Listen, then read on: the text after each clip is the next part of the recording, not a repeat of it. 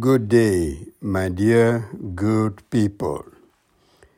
Welcome to Believers on Board, the podcast through which we hear the voice of inspiration, that is, the Word of God. In today's episode, we shall read from Acts chapter five, one to eleven. Now, listen as I read the main verse for our meditation. You have not lied to human beings. You have lied to God. Don't tell lies. Don't tell lies. You have not lied to men, but to God. You remember who uttered those words?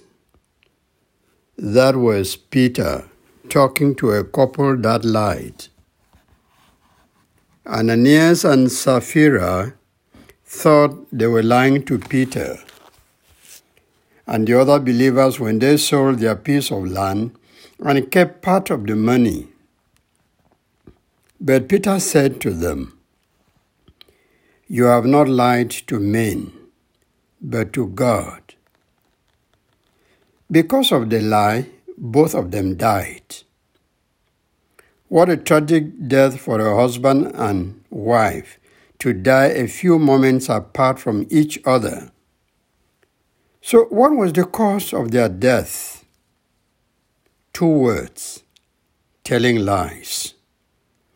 They thought they were lying to people, not knowing they were lying to God, and their action came with very severe consequences, instant death. The portion of scripture before reading the passage for today says the group of believers was one in heart and mind. Their fellowship was knit together, and they shared everything they had with each other. In their communal life, they witnessed to the resurrection of the Lord Jesus Christ and poured rich blessings on all of them. Those with property sold and brought money to the apostle for distribution to each person according to his or her needs. This community life attracted Ananias and Sapphira, but they did not fit into the honest spirit expected of its members. As a result of their dishonesty, both the man and his wife died. What the death of the couple has for you today is this: don't tell lies. Always tell the truth. Truth is an attribute of God, and when you tell lies, you offend Him. The person who lies may never know, but God knows every lie that we tell. If you don't acknowledge your lies in this life, you will do it one day when you stand before God. At one time or the other, you have lied, but that is no license for you to continue the bad habit. We all make mistakes, but the heroes and heroines are those who are, at one point in life, turn their backs on their past sins. In fact, that is what is expected of every Christian who agrees with Paul, that if anyone is in Christ, he or she is a new creation or a new creature. The old is gone and the new has come. I know we are living in a world that is competitive, and we are tempted to tell lies in order to reach our goals. Sometimes we do things we are forbidden from doing. When caught in an evil act, we tell lies to save our faces. Lies may shelter us from shame, from other people's anger or revenge. Lies may even safeguard us against death. Does that mean lies telling has something good in it? Yes, in a sense, those who tell lies have some gains from what they say, but these are only short-term benefits. Lying always results in long-term losses, and anybody with a good moral upbringing will hate to lie, no matter the case. If you lied to somebody yesterday, confess it today. If you remember having lied to someone, confess it to the Lord. Be courageous to confess to the individual you lied to.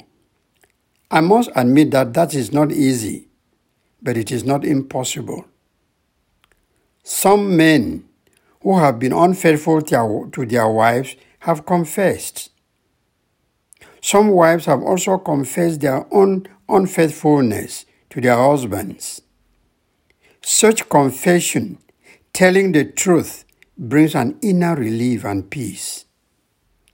Telling the truth eases the conscience. It yields so many dividends, including healing the soul. Always remember that an unconfessed sin can be the reason why your prayers are not answered. The story of the first couple in the New Testament to tell lies is very dramatic. They enrolled into the Christian communal community, but failed to adhere to its rules and regulations. Instead of giving all the money sold from their property, they kept part, but lied that it was the total amount for what they sold. What they did landed them into serious trouble, instant death. While some people may think lies can save you from trouble or disastrous consequences, the story of Ananias and Sapphira tells us that lies can kill. The same God who caused the couple to die for refusing to tell the truth can also kill the liars of today. So watch out that you do not tell lies and attract God's harsh punishment. Amen. In the prayer of intercession today, please recall some lies you have told and then pray for God's forgiveness. Also pray for other people who have lied. My name is Achoa Omeni. May the Lord forgive us for telling lies at one time or the other, and may He empower us through the Holy Spirit to always tell the truth.